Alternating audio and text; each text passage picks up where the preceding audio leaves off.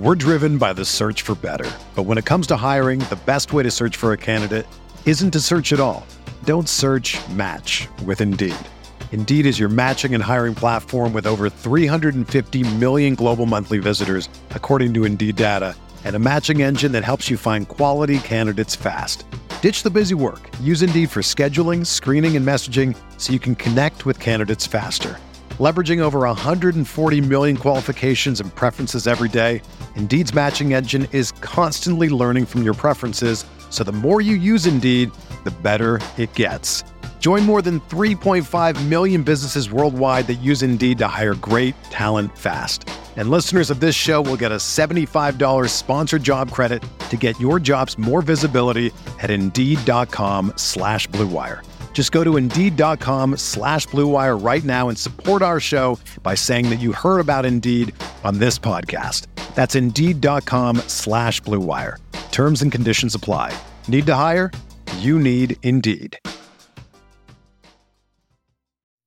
Hello, everybody. Welcome back to the NBA Front Office Show. Tis the season for trades. We've got a lot of trade discussions to get into today. Let's go. It's not December 15th yet, it's December 12th, but that's okay. We'll take it. Uh, we've got a lot to break down today. I'm Trevor Lane. You can find me on Twitter at Trevor underscore Lane, joined by Keith Smith at Keith Smith NBA. Make sure you check out our clips channel and put a link to that in the description down below. And of course, subscribe right here to the NBA Front Office show. You know, we're going to be keeping you informed all the way through trade season. Keith, we got a we've got a lot to, to get into today on the trade board. This is this is wonderful. This is it, man. This is what the front office show is all about. This this this next two months, and then then we we get back into talking more about what's going on on the floor in the playoffs, and then we'll get into the off season and everything. But yeah, man, we're hitting one of our tent poles here, the uh, uh, trade deadline, and in the lead up to it, I'm super excited. It's it's so funny. I mean, the running joke is the minute either one of us gets in the car to run an errand or do school pickup is when a trade happens. Uh, today, when the the, the main uh, piece that we're going to talk about is from Shams Charania at the Athletic. Uh, with all this trade rumor and noise and buzz and all that, I was in the middle of folding laundry. So it's it's always when you're in the middle of some benign task that these uh that that these big things come out. So, but yeah, I'm psyched, man. This is this is what this is what what our show is like built on is is this sort of stuff. So uh, I'm excited to dive into all of it. Well, this is how ridiculously in sync we are. I had actually just been putting laundry into the washing machine when when that happened. So uh, we did not plan that, but um, there, there you go. Hit us up. Hit us up. Let's go. Hashtag not a sponsor. Yeah. Um, all right. Not yet, at least.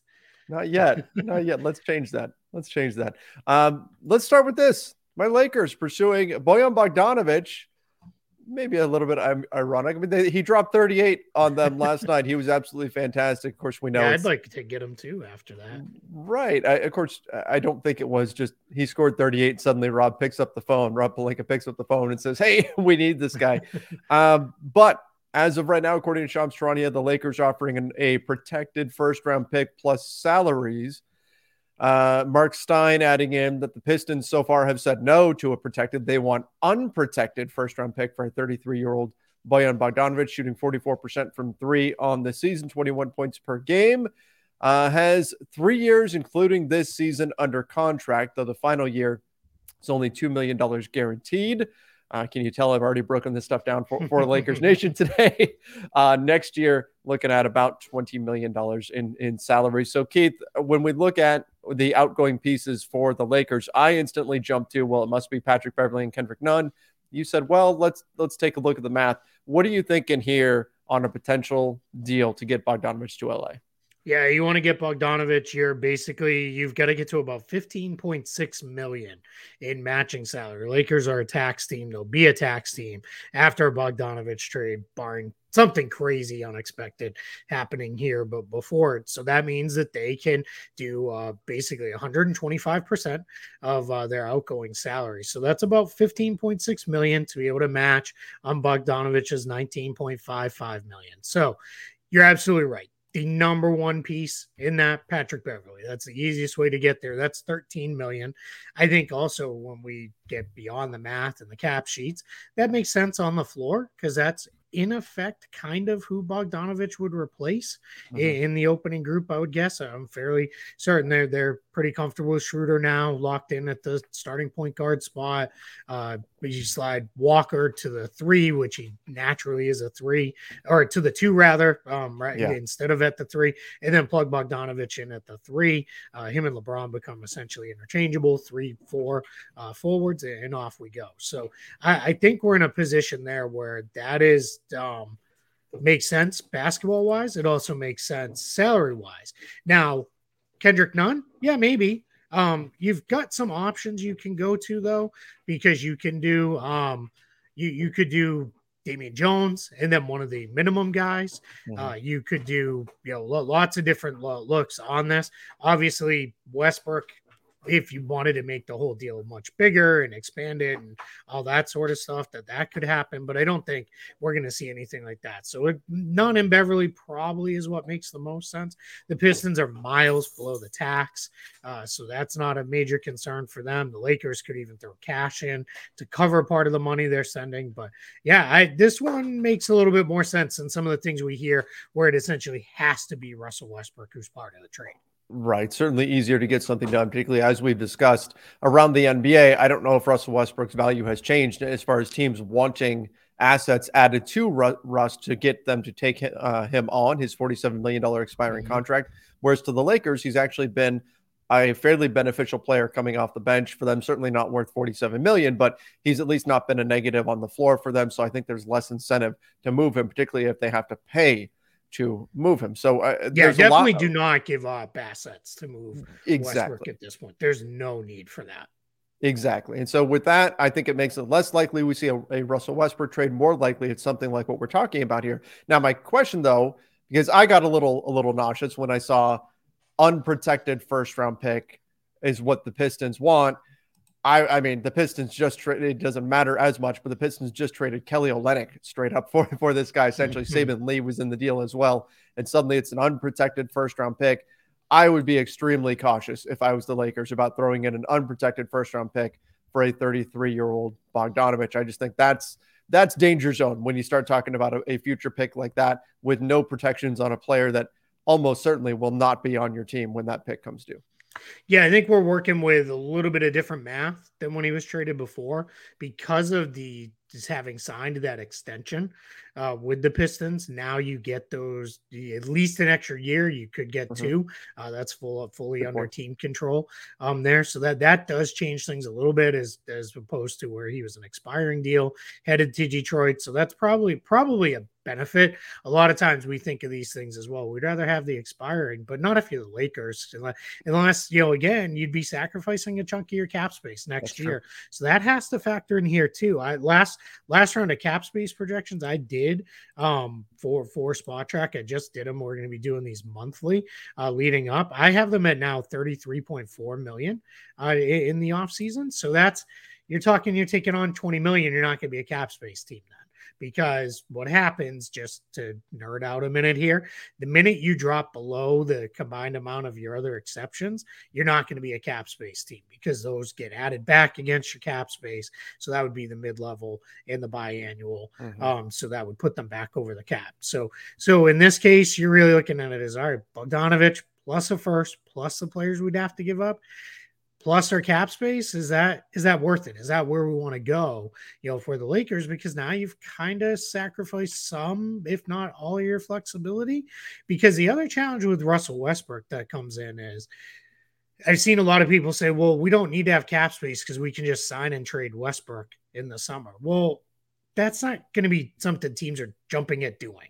No. Um, teams are not going to be super excited about, yeah, let's sign and trade Westbrook, you know, for for the stuff, especially if you don't have stuff to attach to it, and that's where that becomes a little little bit of a risky proposition as well. So I, I do think it's Bogdanovic is great. I think he fits a lot of what the Lakers need. Mm-hmm. I, I just don't know that that is the long term this is it. This this guy pushes us into title contention, uh, makes makes us definitely a playoff team. But you know, if you can get them if you could get him for Beverley Nunn and a protected first round pick, just in case things go sideways, I'd probably be all over that. Because I mean, this is a guy 21 points per game, and he's basically right knocking on the door of a 50, 40, 90 season.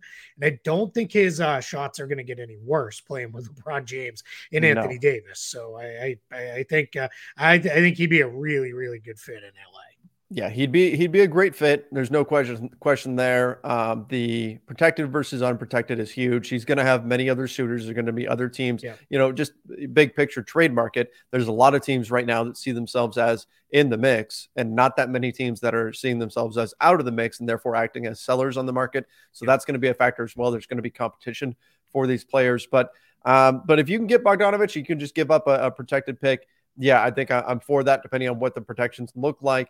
But you just got to be careful with that moving forward. Now, before we move on to the next next topic here, sure. Lonnie Walker, his situation. A lot of Lakers fans are looking at him and saying, "This is a guy that we want to try to keep." How would trading for Bogdanovic impact your ability to keep Lonnie Walker as well as Austin Reaves? Yeah, for for the Lakers, they're, they're only going to have non-bird rights on Walker, so the most they can offer him is seven point seven seven million in next year. So you know, just under eight million dollars um, next year's salary. Now, as far as keeping him, as far as paying him, no impact, right? Because you you can go, and that that is yeah, I should be very clear on this too. That's if you're re-signing him using those non-bird rights. If you're re-signing him as using cap space, well, then you can give him whatever amount of cap whatever space cap space yeah. you have um, that you want to give to Lonnie Walker. But in this case, if you're using the non-bird rights, you're, you're going to have to uh, uh, you're going to be capped at basically seven point eight million dollars. So I think for him, that's you know that, that's interesting, right? And that becomes tricky. Uh, Austin Reaves, they've got early bird rights on him, he could come pray into the arenas provision, which we, we will we'll do a whole separate breakdown Correct. at some point on the arenas provision and on Austin Reaves and what that looks like because he's a really good example of a guy who could get an arenas offer and put the Lakers in a semi difficult position on deciding what to do. But in this case, the real barrier is let's say they get Bogdanovic or somebody else, and that's how they use cap space. It really comes down to is Walker willing to take 7.8 million in first year salary next year? And we've seen Bobby Portis, great example, right? Did a, did a deal, signed another deal, signed another deal, then rolled into to his bird rights, and then the Bucks took care of him down the line. Yeah. Goran Dragic has done that with the Miami Heat in the past, where all right, I'm going to take a lot less, and then you're going to take care of me down the line because you've got my bird rights. So maybe something like that could happen with him. But the real barrier is what is the Lakers tax limit? Like, what is the upper bounds of this is how much we're willing to pay in the tax? And for most teams, unless you're a you know surefire title contender or you're you know super duper deep pocket ownership group, it's about 20 million over the tax is roughly where teams kind of draw a line and say, "eh, we don't want to go too much mm-hmm. deeper than that." So that's another thing to keep keep a little bit of an eye on here. One thing on Bogdanovic too, um, just to to know, um, James Edwards did kind of a I don't want to say it was a feature, but he he he covers the Pistons for the Athletic. He wrote Troy Weaver doesn't really want to trade Bogdanovic because they yeah. see him as a leader uh, for the Pistons. That's why I think they're driving kind of a high asking price. But as we always say, it's uh, December twelfth as we're recording this. Let's have this conversation. We've got two months to go till the trade deadline. Right. Yeah. So there's a lot of time here before a deal would have to get done. Obviously, for most teams, though, they'd rather see it, especially in the insanely compact Western Conference, they'd rather get deals done sooner rather than later. We'll see what ultimately gives in that situation. Uh, couldn't you go if you operate as an above the cap team? Couldn't you just go MLE for Lonnie Walker if that's yeah, but that but you're probably going to be restricted to the taxpayer, MLE, and that'll be less than what mm. you could give them on, on the non-bird rights. Right. So that's your right. your your tricky part there. So I mean, you could, but I if I was Lonnie Walker, just say, hey, give me that. Let's you know roll me over to early bird next year, and then then then we go and then you can make something happen. That would make yeah. sense. Yeah, I mean the Lakers are they're they're going to be a very very interesting team to watch because more than a lot of other teams, whatever they do now is going to have a massive impact on what they're going to be able to do uh, the, this summer. Because I just mm-hmm. the the Westbrook idea of doing a sign and trade with Westbrook, unless it's for a team that's like, you know, hey, we really liked what he did off the bench for them. We think he can be great at 25 million or whatever. We're fine with that. then maybe that that exists. I just don't know that that's a realistic thing to be pinning a ton of hopes on if you're an over the cap team. Sure, sure. We're driven by the search for better, but when it comes to hiring, the best way to search for a candidate isn't to search at all. Don't search. Match with Indeed. Indeed is your matching and hiring platform with over 350 million global monthly visitors, according to Indeed data, and a matching engine that helps you find quality candidates fast. Ditch the busy work. Use Indeed for scheduling, screening, and messaging so you can connect with candidates faster. Leveraging over 140 million qualifications and preferences every day, Indeed's matching engine is constantly learning from your preferences, so the more you use Indeed, the better it gets. Join more than 3.5 million businesses worldwide that use Indeed to hire great talent fast. And listeners of this show will get a $75 sponsored job credit to get your jobs more visibility at Indeed.com slash BlueWire. Just go to Indeed.com slash BlueWire right now and support our show by saying that you heard about Indeed on this podcast. That's Indeed.com slash BlueWire. Terms and conditions apply. Need to hire? You need Indeed. All right. Um, we've got uh, plenty of other topics. We have one other Lakers topic to get into, but let's spare everybody who's not here for, for Lakers and we'll hold off on that one. Let's talk John Collins at the Atlanta Hawks, a player both you and I are a fan of. Hasn't shot the ball particularly well this season, but um, thought it was interesting in the Shams piece. Sounded like there was some certainty that John Collins will finally get moved before yeah. the trade deadline. I know we were talking all kinds of John Collins trades this past summer so what's going on there, and what what are the Hawks even even trying to get in return here? Yeah, I think because it's important. And we're going to talk Jae Crowder in a minute too. Um, this is what Shams wrote, so we're we're we're not this. I'm going to read it verbatim for how mm-hmm. he wrote it. In the meantime, and why he's using in the meantime is because he just talked a whole bunch about the Lakers and, and Westbrook and Bogdanovic and all that. And he said, in the meantime, two notable names surely on the market and on the move are Phoenix's Jae Crowder and Atlanta's John Collins. And both you and I both perked up at that and on the yeah. move addition in there because it's not it's not thrown in there for nothing. Now, if it was just Jae Crowder, okay, sure. I think we all know at some point Jae Crowder is going to be traded. At a bare minimum, Jae Crowder will be traded at the trade deadline just because there's no point to not doing it if you're mm-hmm. the Suns at that point. Just even if you only got a couple second round picks, move on, be done, take, take those and run. And they're hopeful to get more. We're going to talk about that in a minute. Collins, though, that becomes a little bit more interesting because I don't know that it, we have necessarily felt that's a lock for him to be traded. I think think we've looked at that more as like, all right, they're for year you know five in a row or whatever exploring the trade market but really it's like it's that much of a lock that he's going to be dealt so i found that that very very interesting mm. Yeah, agreed. I thought that was uh, interesting to note uh, that that would be a, a, a thing that, that Sham sees as more of a lock that he is going to get moved. Um, landing spots, uh, the Hawks have several teams, according to Shams, in the Collins market. Utah, Utah is flipped. This is a team we thought would be a seller this season. Now it looks like they may be a buyer. Washington, another team that we've had our eyes on potentially as a seller, acting perhaps as a buyer here. Uh, more on Washington in a bit too, in, in regards to Kyle Kuzma. Mm-hmm. Uh, Brooklyn and Dallas, no surprise there with, with either of them being buyers. Uh, also noting that Atlanta hasn't shown interest so far in a potential framework that included Joe Harris. Uh, Phoenix is also interested in Collins, but doesn't want to take on his contract. Has uh, four more years remaining on a five-year, $125 million deal. Um, Anybody stand out to you as a surprise out of those teams? Utah, Washington, Brooklyn, Dallas, Phoenix as potential suitors? well, the Phoenix part, because this is now, I want to say the second or third time this has been mentioned. Just yeah. stop then, because there's no, you can't get the player without taking on his contract. That's right. just getting getting stupid now. We, mean, we no, really but can we yeah. get him without his contract? Is that yeah? Can right? we hold? Yeah. You know, I, I want the cheeseburger, hold the pickles. Like, no, yeah. it doesn't work that way. That's not. It, you're not ordering at a fast food restaurant, Suns. Right. Yeah, that's like when I roll into Best Buy this afternoon, and I'm like, I really want the hundred inch TV, but I really don't want to pay more than ten dollars for it. We we good?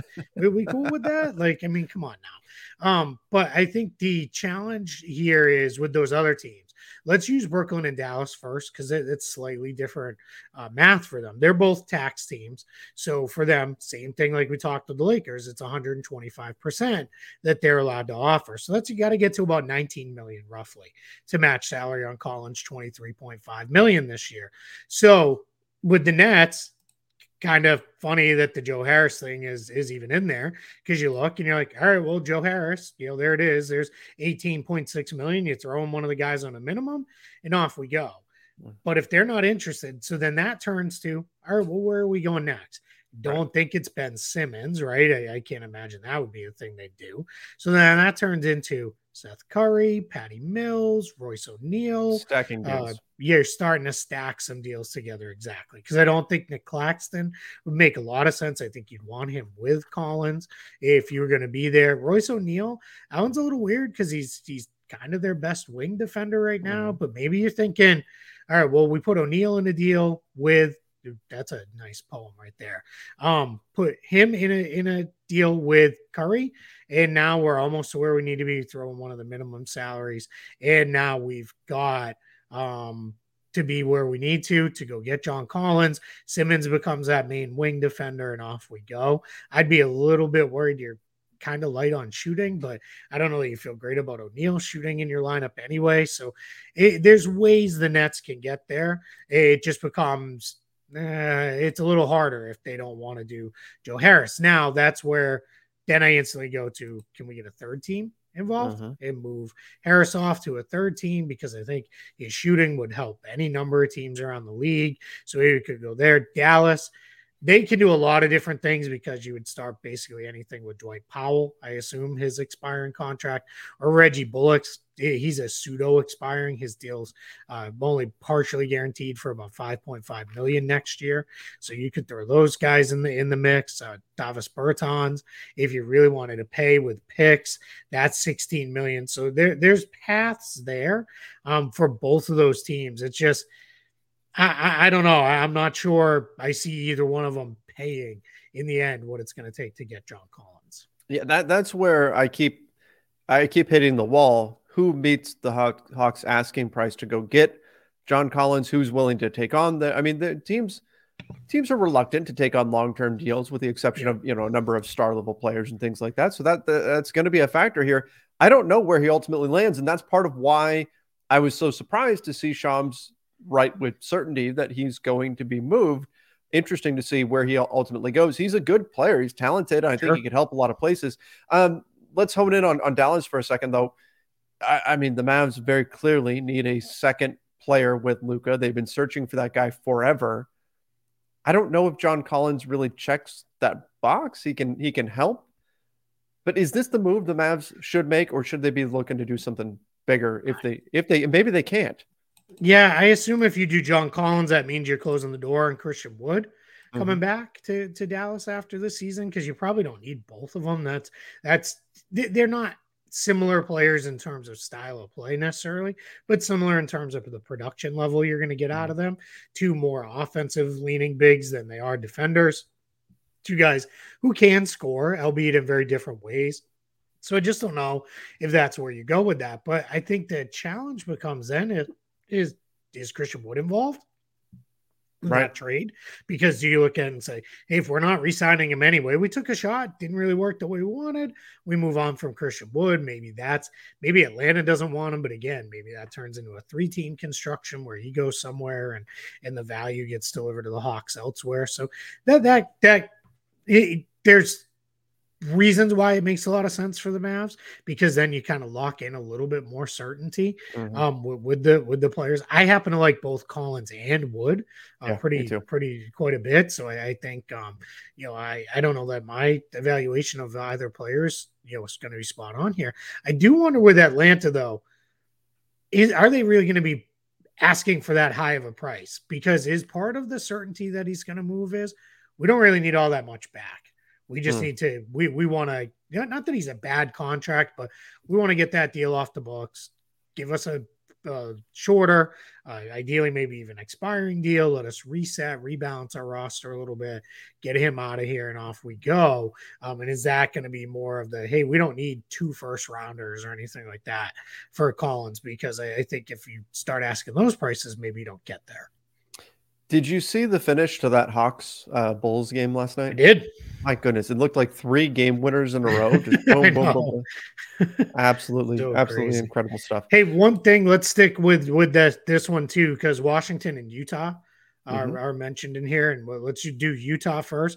Just kind of interesting. This is what Danny Ainge does, right? His team's a little bit better than than what I mean, not a little, a lot better than what anybody expected. Uh, maybe we pivot into all right, let's go for the playoffs ourselves. He's got the contracts, he can put together all kinds of ways to go get John Collins that, that would make some sense, probably for both sides on, this, and maybe even allows the Hawks to get off another contract if they wanted to. Mm-hmm. And then I think if you're you're Ainge, you're looking at and saying, why not? I'll add him to the mix, and you know, we'll, we'll throw him out there with some guys we really like, and uh, Lauri Markkanen, and we're, we're we'll be upset up up front, up we'll be set up up front uh, mm. for you know years to come. You know that, that could could be kind of his thinking here. It's almost similar to what he did with the Celtics back in the day when they got better, and then he's like, yeah, I'll take Isaiah Thomas now. That's interesting interesting idea there. Yeah. Um, all right, let's let's talk a little bit about the Suns and a potential three-team trade involving Jae Crowder. Now we've been talking Jae Crowder trades for months, literally, because he hasn't been with the Suns. they've been they've been yeah. trying to move him. Um, now we've got Sham saying that you could be looking at a three-team trade that fell apart involving the Houston Rockets uh, as well as the Milwaukee Bucks. Uh, according to Shams, it would have been uh, Crowder to Milwaukee for Bucks second round picks uh, plus players, and we can speculate on who, who those players would be to Houston, Eric Gordon, and or that's an interesting and or like there's a decent amount of value there. Uh, Kenyon Martin Jr. to Phoenix, with the holdup being that the Rockets want surprise, surprise, a first for Eric Gordon. The Rockets have been trying to get a first for Eric Gordon for what feels like for years, and at least for the life of our show. Exactly, exactly. And for Martin, a very good first rounder, not a batch of second rounders. So uh seems like that's kind of where this is is held up. The Rockets want more than just a bunch of second rounders. They want first. Uh what do you where what's your analysis of this? Uh two two parts on this. I think one uh starting with the Kenyon Martin Jr. portion, this tells me they don't have a ton of interest in trading him. Yeah, um, that they're looking at it as, hey, we'd rather keep them and keep keep them here. I do think you're running what you're going to run into in Houston very very quickly is roster spots because they've had so many first round picks over the last couple of drafts. You're eventually going to run into you can't roster all these guys. that's mm-hmm. kind of what OKC ran into a little bit. And then OKC, part of why they were able to remember when they moved up to get uh, Ousmane Dieng in last year's draft, mm-hmm. they gave up three first rounders. Now they were all protected, all with different protections on them but to move up in that in that um, draft to get Dieng. And part of the reason they did that is twofold. Is one, this is why you collect a million picks so we can kind of overwhelm you with volume versus necessarily you know value. But the other piece is we can't make all these picks. Like you, there's just you run out of roster spots. It's only 15. And nobody selected in the first round is letting you put them stash them on a two-way deal. That's that's never going to happen. So so you're in a spot where it becomes all right, well, we, we can't make all the picks anyway, so we got to start moving some of them somehow. So that's that's why I think the Rockets are probably looking at this and saying, all right, well, we want to pick back, but unless you're really going to give us a good pick, I don't right. need your 15 second round picks. Like that's that's it's not going to do a lot for me. I can't stash that many guys overseas or in the G League or on my two ways and those kind of things.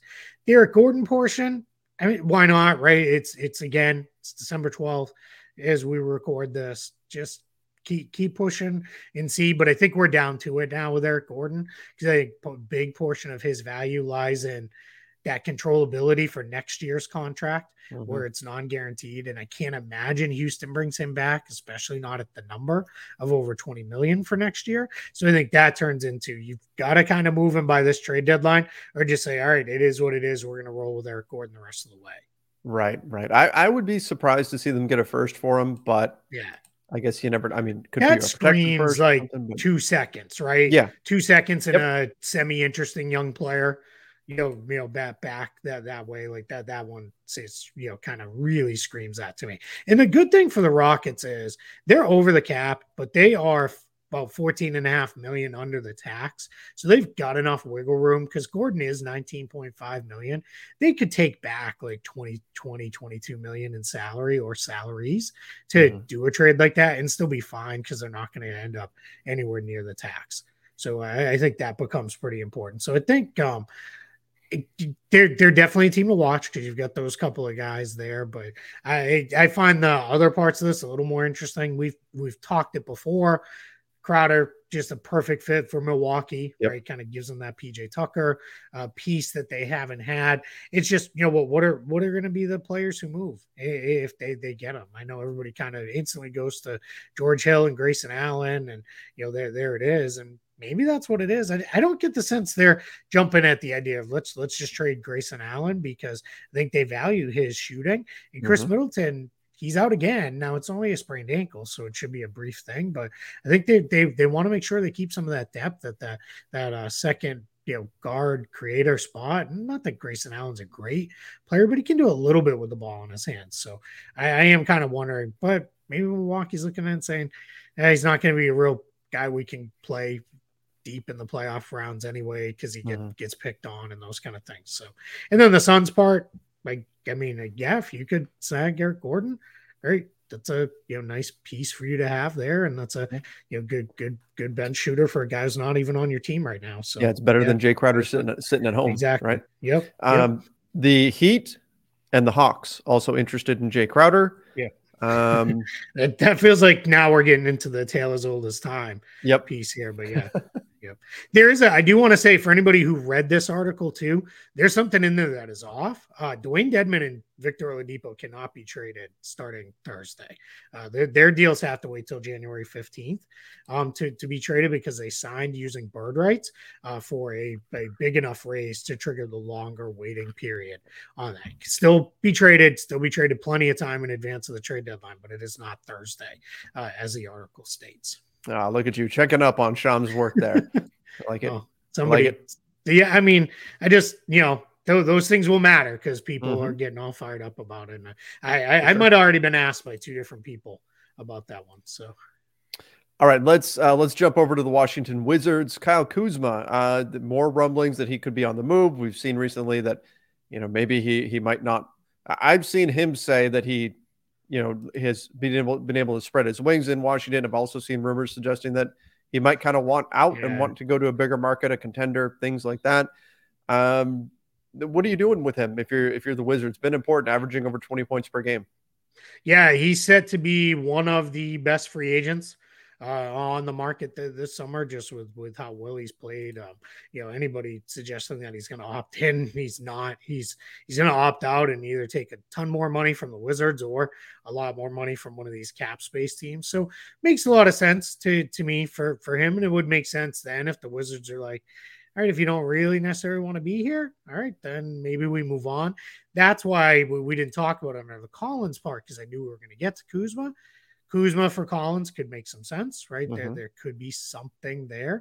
I don't know that Kuzma is going to give the Hawks exactly what they need, though. I, I, worry another guy who needs the ball doesn't really defend all that great, doesn't give you a whole lot, lot else, and is that going to fix you know what you feel like you you're not getting from John Collins? Yeah, he's a better shooter and scorer for sure. I just don't know you know he's not a better rebounder and he's not a better defender. So I, I, I don't know that that that fit seems a little odd to me, but I get it if you're Washington. You know, I would explore this because by now you've already had conversations on. All right, hey, what are we looking at? He's not going to extend because he'd leave way too much money on the table. Right. But you have an understanding of, all right, you're going to opt out this summer. What is it you're looking for?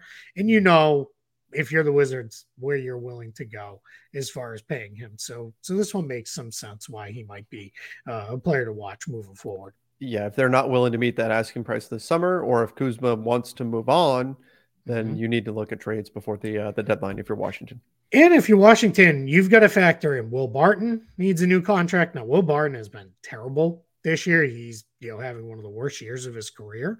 Um, but you've got to pay uh, Kristaps Porzingis may opt out. Uh, you know, and he's actually put together a pretty good year. If you're thinking about keeping Rui Hachimura, uh, he he's somebody you need to look at. And then Daniel Gafford, he makes 1.9 million this year, but remember he signed that early extension, so mm-hmm. he makes 12.4 million dollars next season.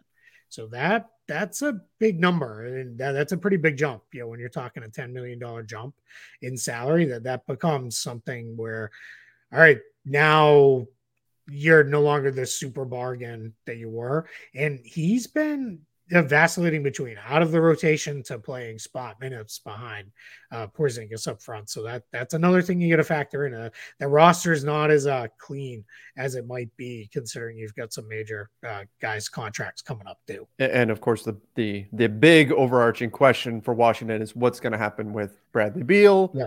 Um, is some is something going to brew on the trade front there? Remember, no trade clause, so that will likely go a long way towards determining what the other decisions are for the Wizards. So yeah, again, and that, that, that kind of looms over everything and that's a real no trade clause. like mm-hmm. that's not a it's not one of these one year no trade clauses which a handful of guys have around the league. That that is a real no trade clause where he basically can say, nah, I'm good. I don't want to go. I don't want to go here. I don't want to go there," and uh, block block it and just just stick around. So that's uh you know so something else. Yeah, you got to keep an eye on with them. And they they've slipped. I want to say they've lost. Let me look it up. Yeah, they've lost six in a row. They were 11 and 10, and now they're down 11 and 16. They're down.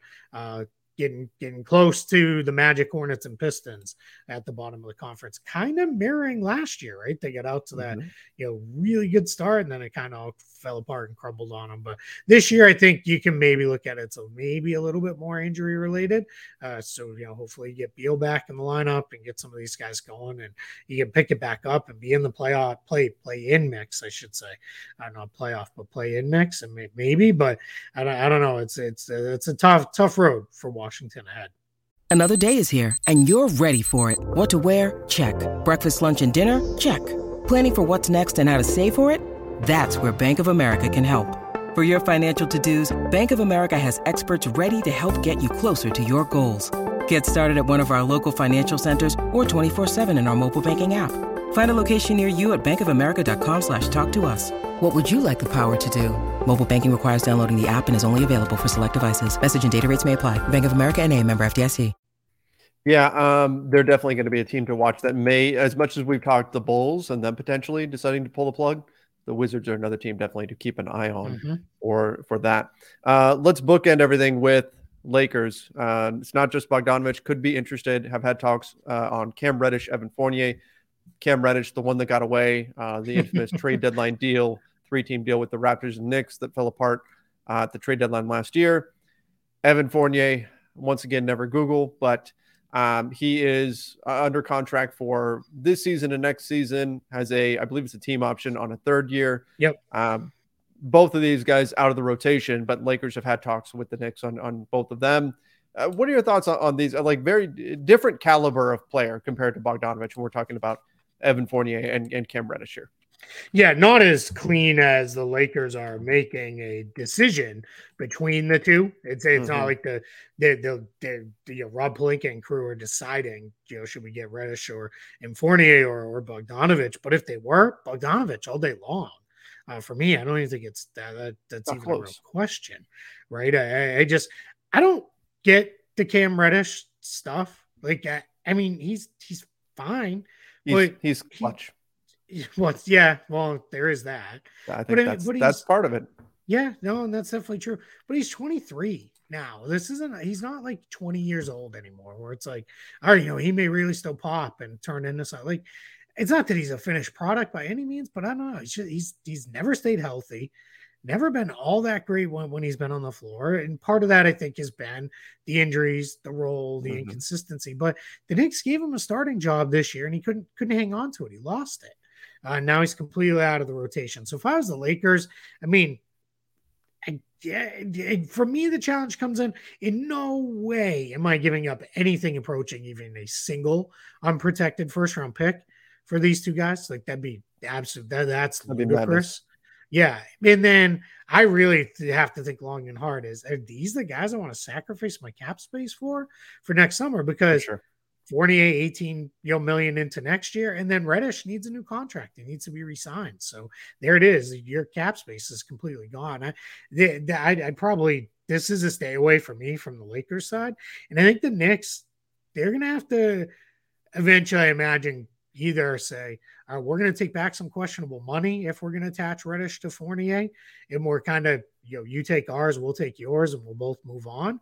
Or you got to pull Red- Reddish is not a sweetener to Fournier just because he needs paid. I just don't see teams jumping at it yeah. as like, oh, this is great. I mean, it's not, it's, I think there's a sense out there is it's almost like throwing in a first round pick on top of getting rid of Fournier, but it isn't. Reddish doesn't have that kind of value anymore. No. Well, and that's that's where I'm wondering if that's where where this is really. You know, if the Lakers the Lakers are interested in in Reddish, they have been for a while. If the price is low enough, sure you can take sure. a flyer. But we've heard the Knicks want to attach Reddish to Fournier and use him as that sweetener to get rid of Fournier. And that's where, it, like you said, the opportunity cost for the Lakers is simply too high to take those guys. Yeah. I mean, I, I don't want to be too biased here, but when I look at the deal and I look at the money involved, like if the Lakers were to offer pure expirings for these two guys, I would expect the Knicks to be the team to have to kick something in. Now I don't know that New York sure. would want to do that, but just yeah. the amount of money you're taking on, that that seems to make sense for two non-rotation guys.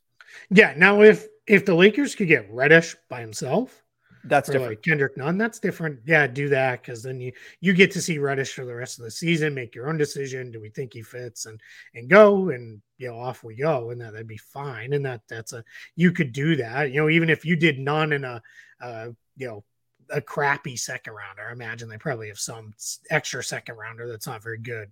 Um, I'm not going to look it up right now, but if you could do that, great. You know, then then by all means. But yeah, I, I just I don't know. I'm not giving up much of value, especially the play of I I don't know. This is where maybe this is where I become too much of a cap space nerd. But I want the cap space over oh, yeah. Reddish Agreed. and Fournier next year. Um, I, I will say too, with on the the Knicks side of this, I wonder too if this is one where they let it go to do, do are you going to be too stubborn for too long? Yeah. and then you kind of run out of options at, at, the end and it turns into well now there's nothing left so i guess we just gotta gotta ride it out. And again if you're not going to resign cam reddish this turns into we got to move it. And the last thing i'll say on this is this kind of to tie it back to what we talked about with bogdanovic at the beginning of the show. Past pricing cost needs to be taken out of future value mm-hmm. because I've seen and read some stuff from people who cover the Knicks with the Knicks gave up a first round pick for Cam Reddish a year ago. So they can't, they don't feel like they can, well, you, you can't double down on making a bad mistake. Just because right. you gave up a first round pick doesn't mean you're getting one back. Um, and it's the same thing with Bogdanovic, right? But in a different way. Just because the Pistons got him for relatively nothing doesn't mean that's what he's worth to them now, right? Like it's right. They're, they're gonna get something back better than what well what they got. And I think that was just a case of Danny Ainge saying, Hey, I can get a guy I clearly like in Kelly Olynyk, and I can clear things up and get Bogdanovic off to a different spot. My guess is with how quickly he extended after, there was some pre-knowledge of like, hey, we can do an extension after you're you're traded here, and they they got that done. But that to me makes, like I said before, makes him more valuable than if he was an expiring and could just jump. So that's where it starts to turn into all right, we're we're in some different spots now with these guys, and, and what you paid previous that that doesn't really matter anymore. That's that's out right. the window. It's about where are we at today. Exactly. Exactly. Great point. Great point, and a good way to to finish off our, our show here. Um, this was this is fun. We've yeah. got all kinds of, tra- and I'm Love expecting it. more of this. I got to get, do math. that's right. We get to do all kinds of fun stuff, and yeah. we get to do all that. Uh, of course, February 9th is the trade deadline, so plenty of time for all of this stuff to kind of play out. Um, yeah, it's going to be fun. Trevor, make can sure. I make a prediction? Yeah, I know you like when I make predictions. Ooh, I like it. So, trade season unofficially opens on December 15th. Within yep. one week, of trade season opening, we will have a trade. And it'll be a meaningful trade. It won't Ooh. be some minor salary dump thing like we see at the trade deadline. It'll be, I'm not going to say it's going to swing the finals, but be, we're going to get a meaningful trade uh, by, I'm going to say by, by December 22nd. So 10 Merry days. Christmas indeed. Yeah. I, I, just, the last four seasons, we've gotten one within, within a month of the the, the trade window opening. The the one year is a little wonky because right because we started the season in November, so it you know right. was That's everything was a little bit off. But it's uh yeah, that's my guess is we're we're gonna get a trade within within the first week of of all these guys freeing up and uh, be, being able to be moved. So that's that, there's my prediction for us. All right. I like it. I like it. Bring the trades, bring the fun. Let's go. Make sure you are subscribing to the NBA Front Office Show. Stay up to date with all of the trade talks around the NBA. Turn on notifications as well. Of course, if you're listening to the podcast version, make sure you're following us over on Apple Podcasts, Spotify, wherever it is that you listen to podcasts. Till next time, everybody. See ya and stay safe.